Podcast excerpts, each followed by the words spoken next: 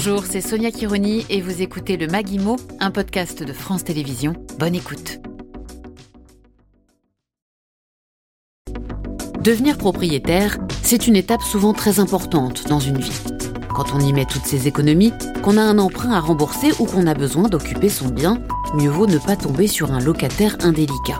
Si dans l'extrême majorité des cas, les choses se passent bien, il arrive que l'achat d'un appartement ou d'une maison tourne au cauchemar pour le propriétaire. Alors que faire si mon locataire ne paie pas? La réponse de maître Ivan Iskovic, avocat spécialisé en droit immobilier dans la défense des propriétaires.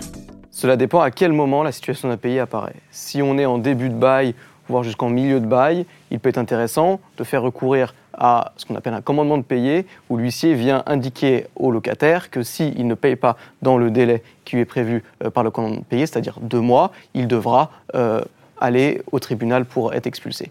Et puis, il y a une autre situation, celle dans laquelle on est en fin de bail, c'est-à-dire que le contrat euh, de bail arrive à sa prochaine échéance et qu'on puisse encore faire délivrer un congé sur le motif sérieux du fait que le locataire est un entre guillemets mauvais locataire, c'est-à-dire un locataire qui ne paye pas son loyer à l'échéance. Dans un cas sur deux, les litiges se règlent à l'amiable, dans la mesure du possible, toujours tenter de trouver une solution par la voie de la médiation. Oui, c'est une question de, de, temps pardon, et de coût.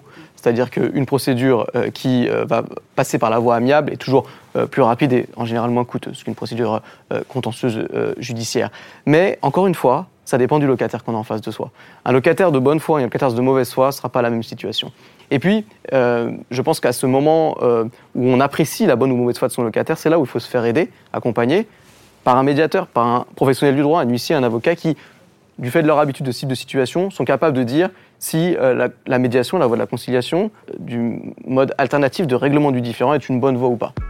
Heureusement, ces situations restent peu fréquentes. Seulement 3% des locataires sont dans des situations d'impayés. Pour s'en prémunir, mieux vaut passer par des professionnels pour gérer son bien. On remarque que quand un professionnel gère le bien, globalement les agences immobilières qui le font très souvent, voire les banques, cela permet souvent de, bien en amont des problèmes, de saisir euh, les bons interlocuteurs, des huissiers, des avocats et des conciliateurs éventuellement, et de régler les problèmes assez tôt. Quand on euh, assure la gestion de son bien soi-même, on a plus tendance à laisser les choses traîner.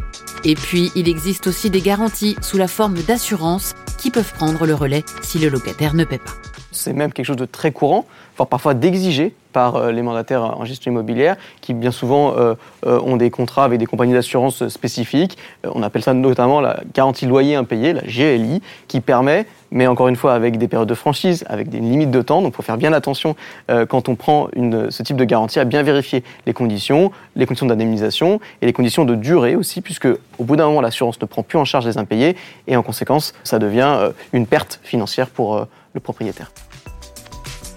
En cas d'impayé, toujours privilégier le dialogue afin de trouver une solution à l'amiable, comme par exemple l'échelonnement des paiements. Dans tous les cas, souscrire une garantie contre les loyers impayés auprès d'une compagnie d'assurance spécifique vous prémunira contre bien des déboires. C'était le Maguimo, un podcast de France Télévisions. S'il vous a plu, n'hésitez pas à vous abonner pour ne rien manquer. Vous pouvez également retrouver le Maguimo en vidéo sur France.tv. À bientôt.